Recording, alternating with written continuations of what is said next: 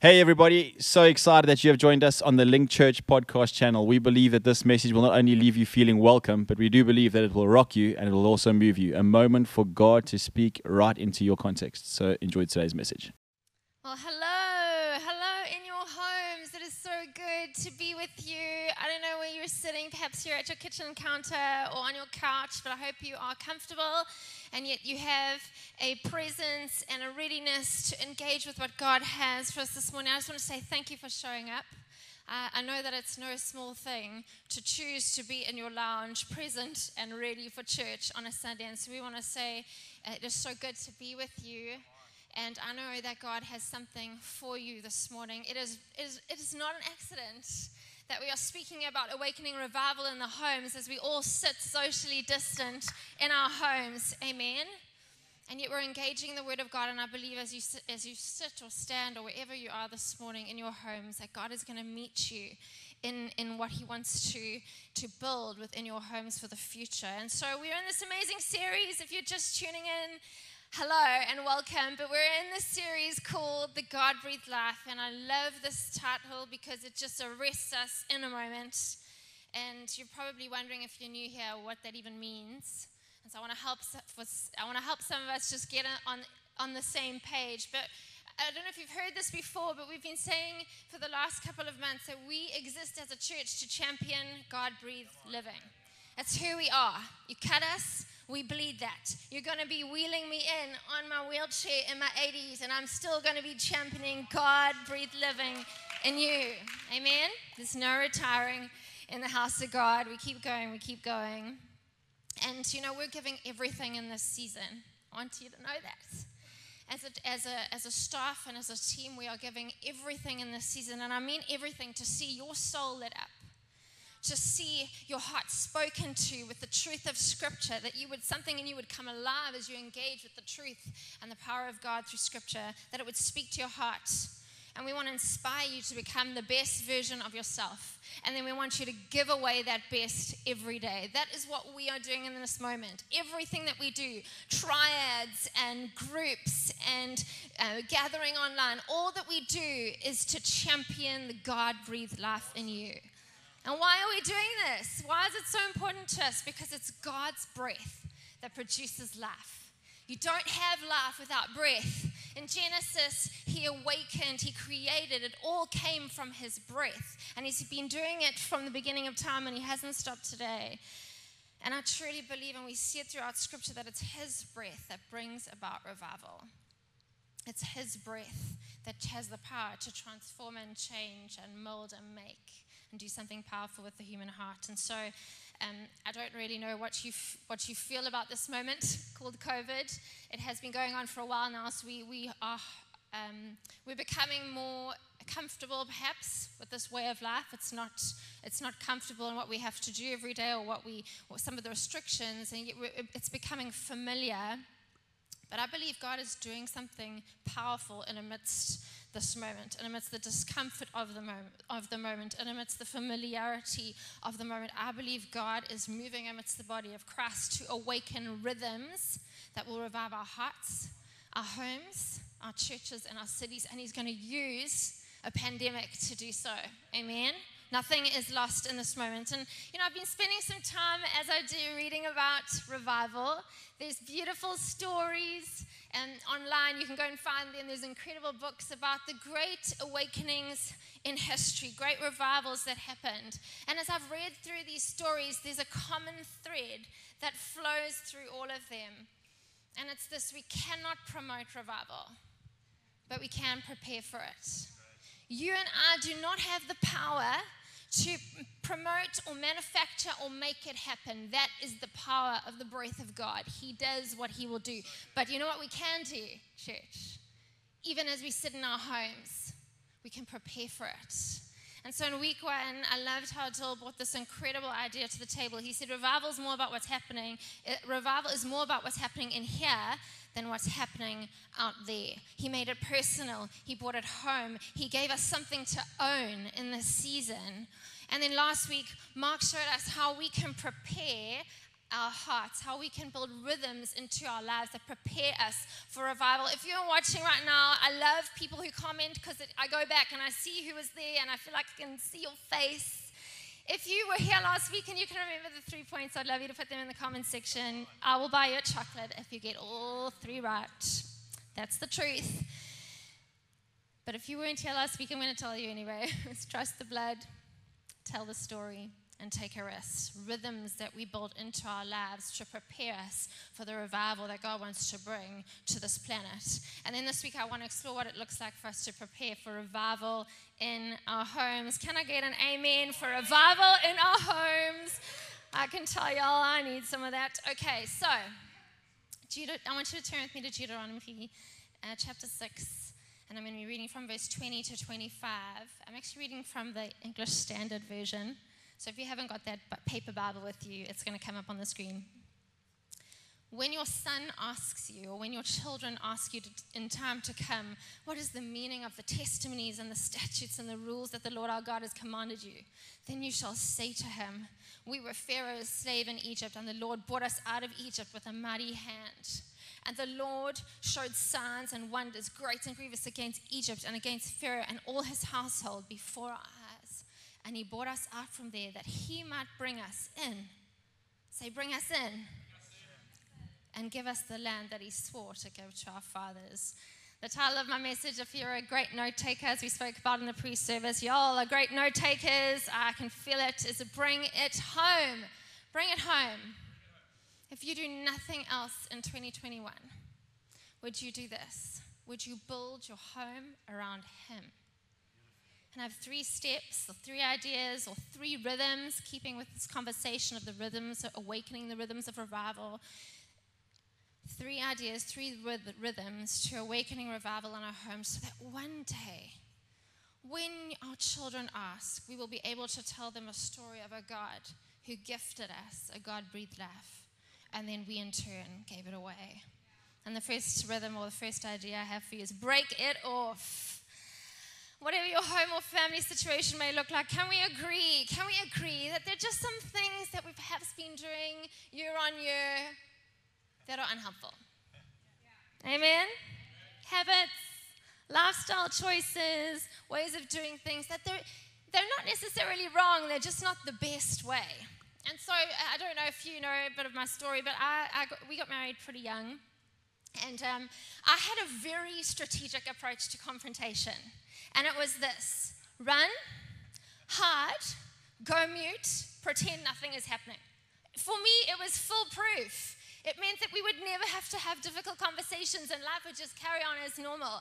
But as you know, if you are married, that is not the case. And if you don't deal with things, they tend to get worse and worse and worse. And so, what happened years into our marriage is I had to figure out a new way of dealing with confrontation. I had to find new ways of being able to articulate what I was feeling. I had to embrace that perhaps the discomfort of a, a difficult conversation was for my good and not something else. And so I went on a journey of what it looked like to be able to use my voice to have hard conversations so that we and our marriage could move forward. What are the unhealthy practices or rhythms or repetitive cycles that you can see happening in your home year on year? And what if you change what would happen if you changed your approach? Have you said these things? It is what it is. It is what it is. Or it's the way my mom or dad did it. Come on. Back in the good old days, we used to do it like this. When I was growing up, we had to be like this, we had to do that, and this is how we're going to carry on into the future. And I'm not one to negate that we can learn from the past and that there are many good things that we can take forward, practices, traditions, perhaps from the way that we were raised into our future. But I'm also aware that my own children, humbling, are one day going to sit back and look at the way we raised them and, and, and try and discern and in wisdom see what was healthy and unhealthy and then build that into the future of their lives. They're going to choose to break some things off. And there's no shame in admitting that things are not perhaps what we hoped they would be or that perhaps there's a better way.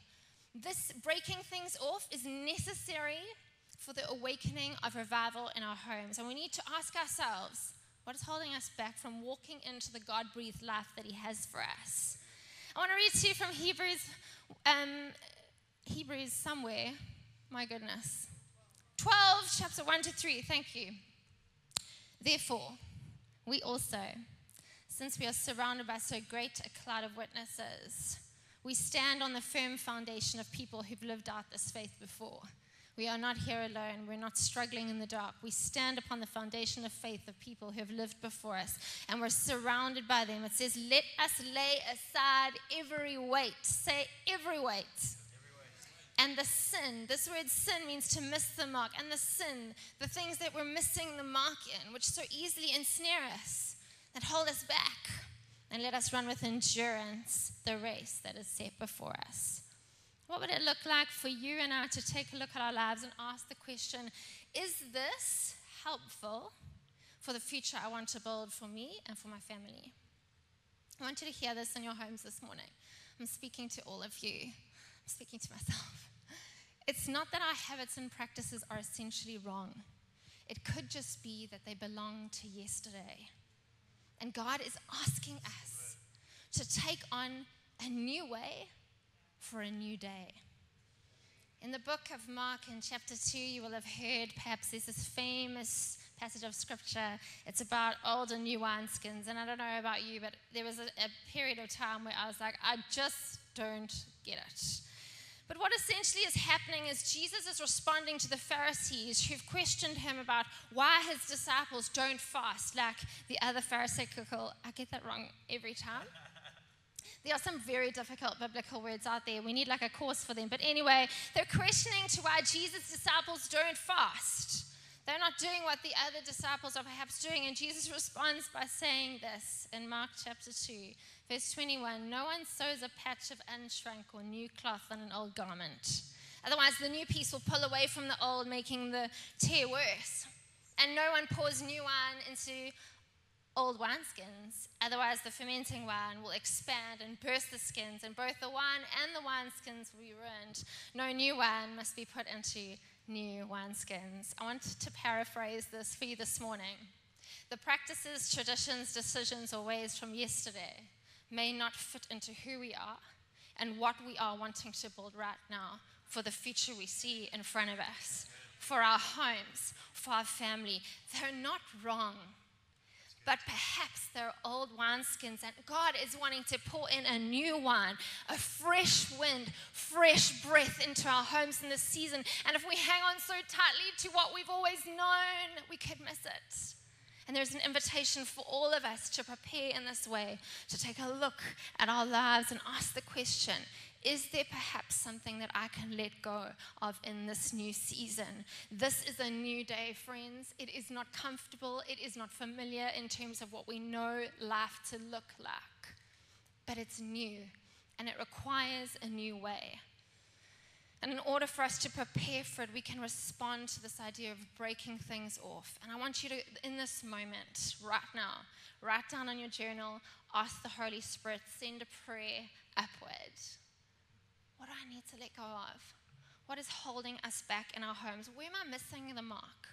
What weight is holding me down in Jesus' name? And then I want you to take what God shows you, because He wants to speak to you. He's still speaking today. I want you to take what He shows you and begin to move forward in letting that go in your life. Amen? The second rhythm or second thing I have to share with you this morning is the idea of build it up. Build it up. Say, build it up in order for us to prepare for arrival, we need to build certain practices into our lives. Breaking things off is one part of the process. The second is to build practices into our lives. And I don't know um, if you know this, but from what I've seen in scriptures, that there's always ways and practices that seem to usher in the blessing and the favor of God. Okay? So, for example, a generosity is a principle and a practice, it's a rhythm, a way of God. And when we live this out, our world gets bigger and bigger. That's what the Bible says. I've seen that to be true in my life. Living in unity is a principle that we see in Scripture. It's a practice, it's a way and a rhythm. And when we live in that way, heaven commands blessing over our lives.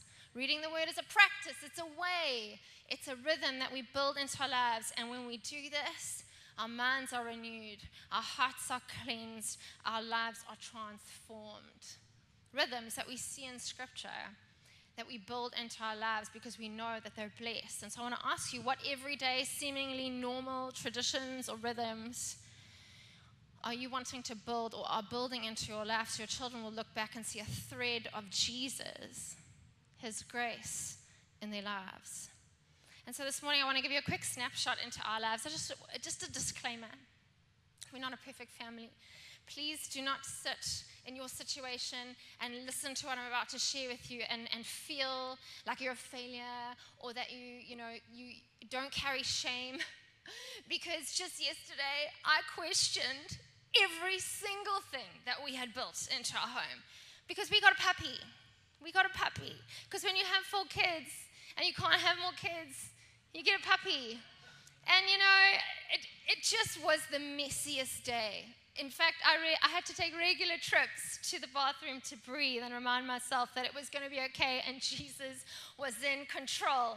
Amen. Some of you sitting right now on your couches, the kids are circling you and you're trying to engage this moment. You're wondering how it's all going to work out. I want to encourage you to keep leaning in, keep listening to what I have to say. Nobody's judging me, right? Amen. So, over time, we have built traditions, practices, rhythms into our lives, if you like. And I know, like I said, we're not perfect, but I know that these rhythms and traditions and practices are going to build something in our lives that will shape something in our children, will shape the culture of our home, so that one day when our kids are older, they will look back and they will ask why we did all this, and we'll be able to tell them about a God who went before and saved and redeemed and restored. And the same is true for their lives. And so, um, just to say as well, I actually feel in this moment some of you are rolling your eyes at me because my kids are small, smallish, and you've got teenagers and perhaps children journeying through adolescence and adulthood, and you're like, yeah, wait, it's coming. It's coming for you. You've done all these good things, but you know, they, they tend to go their own way and do all the things. I just want to ask you in this moment not to be cynical. I know my kids are young, but the Bible promises us, and I'm taking hold of this promise that when, we train our children in the ways of Him, it says they will not depart from Him when they're old. That is the truth. They may go on a roundabout journey to get there, but I'm not planning for that roundabout journey. I'm planning for the future when they call Jesus their Lord and their King and their Savior and their all. Amen? And so for us in our home, again, not the perfect family, the word matters. The word matters. They hear it, they see it. We talk about it. You know what? We've got to use the screens, friends. It's on the TV. It's called the Bible Project. It's that cartoon Bible for children. Our, our kids' church, Labor Everyday Bridge, is exceptional. And she labors in this place to put a resource on, on YouTube so your children can engage with truth, with scripture. They watch it. We've got to give them things that they can engage with. You can buy devotionals. You can help them read them. You can. This is particularly good. I will follow Jesus, but Judah and Chelsea Smith. I am not sponsored. We buy all the things. So, go and buy resources that will help your children. Amen. The Bible's everywhere in our homes, and I tell them often that the Word works. It always works, and when we embrace it, even when we don't understand it and bring ourselves into alignment with His truth, our lives are with are full of freedom and full of hope and full of purpose and full of faith. The word matters. That in our home, the table matters. Our table, whether it's the uh, the counter in the kitchen or the table or outside, sitting on the floor on the deck, is a place of connection and gaining courage. It's where we build traditions into the fabric of our home and we practice communion. Again, this is something that we, uh, we're not the perfect family doing it all the time, but these are things that I have seen produce fruit in our home. We practice communion consistently because we believe that when we fix our eyes on Jesus and look at Him and take our eyes off everything else that's going on around us, power is transported into our souls and we gain courage and clarity for the future. So we share communion, we share food, and we share our hearts. Our table is a place of openness where you can share your feelings, your highs and your lows, your good days and your bad days. Sometimes we try and nip the bad days in the bud because the girls can go on. But you know, we let them talk openly about where they're at and what life is is presenting in front of them because I want them to know that our table is always a place that they can come home to no matter what they're journeying through in their lives, that there is no shame and condemnation. And our table is a place of freedom and hope. Pancake Saturday is a thing, y'all, okay? And it, this is not something we do because we like pancakes, although we do like pancakes. There's a consistency to it. It's a rhythm where the children know, and they're the most excited. We get woken up with it's Pancake Saturday every Saturday. With uh, our children know that dad is there and he's present and he makes so many pancakes because he's so generous and he listens to their heart and he speaks life over them. And we take a moment to just be, and it happens every week. The table matters.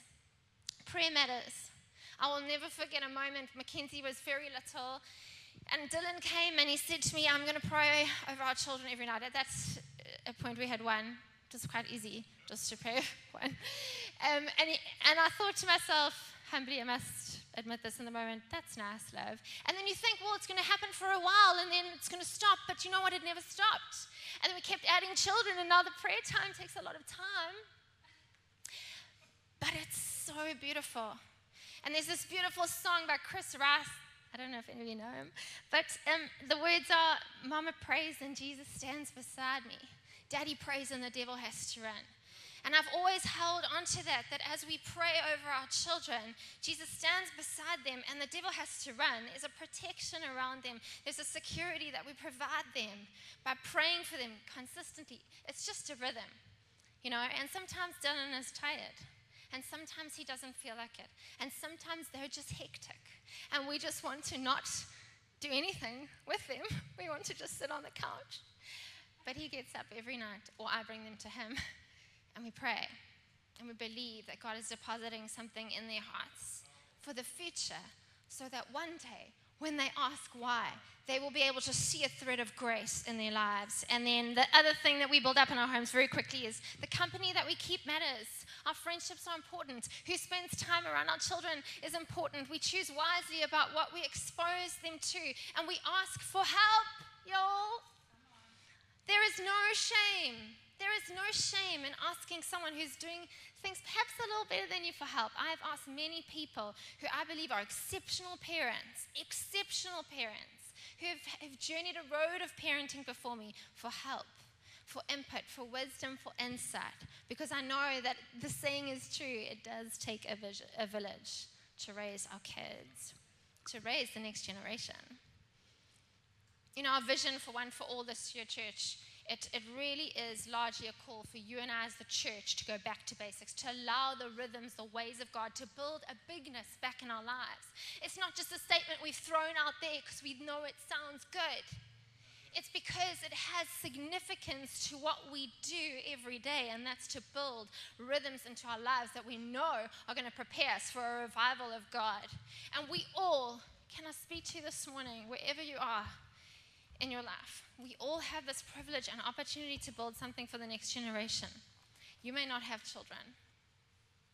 That may not have been your story, and it is incredibly painful for you to sit right now and hear me speak about these things. I want you to know that you are not disqualified from building the next generation. That God has deposited the spirit of a mother and a father in every single man and every single woman. And so, if that is not your story, you still have a role to play. Amen. If you are perhaps walking through a divorce right now, perhaps that has been your story in the past, I want you to know that all is not lost. And people are telling you that, nothing, that things cannot be redeemed. I want you to know that there is nothing too far out of reach for God's hand. And He will build something beautiful in the lives of your children if you just commit to follow Him and ask Him daily, What are the things I need to build into my home? Would you build your homes around Him in Jesus' name? And the final rhythm I have for you, there's been a lot, I know, you'll have to go back and listen to it again. The final rhythm is be in the moment. You know, the greatest rhythm I think we can bring to the generation rising up is our presence. Yesterday is in the past. We don't have much control over what is coming in the future, but we do have right now. And we do have today. And there is great power in your presence. To listen to what's being said, to watch and discern what's going on around you, and then to seize every opportunity in front of you to share testimony of God's grace and goodness, to tell the story, as Mark said, because revival is awakened when you and I begin to share good news in our homes, stories of God's faithfulness throughout our lives. To tell stories of God's faithfulness, church, is to call forth overcoming. It's to declare that He's done it before, and so He will do it again. Amen. You know, I have a story to tell, and I'm very briefly going to tell it to you. Put it this way I was not, um, if you had a lineup of most likely to pastor a church, and I was in it, you would not have picked me. But this is my story. I had a great upbringing. I have beautiful parents who I believe with great intention, intentionality did everything that they could do to raise me and train me. And yet I still made poor choices. And as a young adult, I found myself insecure, broken, dishonest, living a life full of shame, hiding from my pain, unable to face myself. And you know what? Then I met Jesus. Not a man, not a pastor, not a leader. I encountered the Spirit of the living God. And He pulled me right out of the grave that I was digging for myself. And now I can say with confidence, because this is my testimony and story, that once I was dead, but now I'm, I am alive. And I give testimony to a God that is faithful above all else because He rescued me. God is mighty to save and powerful beyond measure. And so, you know what? I will never, ever withhold that truth or that, that message, that testimony from our children. It is a foundation of overcoming for them. Amen? I want to read to you quickly from Psalm 78. Listen, dear friends, to God's truth. Bend your ears to what I tell you. I'm chewing on the morsel of a proverb. I'll let you in on the sweet old truths. Stories we heard from our fathers, counsel we heard on our mother's knee. We're not keeping this to ourselves. We're passing it along to the next generation. God's fame and God's fortune, the marvelous things that He's done. He planted a witness in Jacob, set His word firmly in Israel, then commanded our parents to teach it to their children so the next generation would know and all the generations to come. They would know the truth and tell the stories so their children can trust in God. Our stories will set in motion a trust in our children. I want you to hear that this morning. Tell your story. Don't withhold it because perhaps you're carrying shame or perhaps you're carrying brokenness around what your past looked like. Tell your story.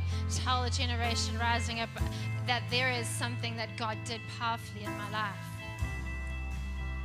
I want to leave you this morning with a picture. I know you've all been looking at this going, that's very odd. What is a pot doing here? But I'll never forget a moment where Dylan and I were walking in great brokenness. We had taken a season out of church. We'd handed it over and said we're going to take three months off to figure out what rhythms we need to build into our lives to make it through as a family in a healthy way. And we were sitting with people, and I'll never forget a beautiful woman said to me, Just live your life in one big pot. Put it all in. Your new, very cute puppy, your church, your table, your work, your school, your relationships. You put it all in the pot. But what happens when you put things in a pot and you stir them around? They get messy. So often in life, we're trying to live our lives in, in little compartments of perfection. Hoping that in my home is perfect, then my work will be perfect, then my school will be perfect, then my marriage will be perfect, and then everybody will see that I am perfect. It's impossible. I believe we've been called to live lives from one big pot where we throw in all of it, our children as well, and we live in a beautiful, messy, glorious existence with the Spirit of God leading the way. Can I encourage you this morning, if you hear nothing else, build your homes around Him and take your children, take the next generation on the journey Revival is upon us. The restoration of God, the breath of God, the returning to grace is upon us. I can feel it in my bones and in His genius and His kindness. God is not asking us to do anything, He's asking us to prepare. To prepare our hearts, to prepare our homes, to break things off, build things up, and be in the moment. I want to pray for you. Thank you. Thank you, God, that you're in this moment. I pray blessing upon blessing on every single home watching now. I pray that God, the Spirit of the living God, that you would move in homes right in this moment to awaken, to revive, to restore, and redeem in Jesus' name. We say thank you. We say thank you for what you're building in us, and thank you for the future that you're building in the next generation. We take hold of it in Jesus' name. Amen. Hey, thank you so much for joining us for the message today. If you are feeling encouraged, inspired, and moved by this message, I want to encourage you to head on over to our YouTube channel at Link Church for more amazing content. Have a great day.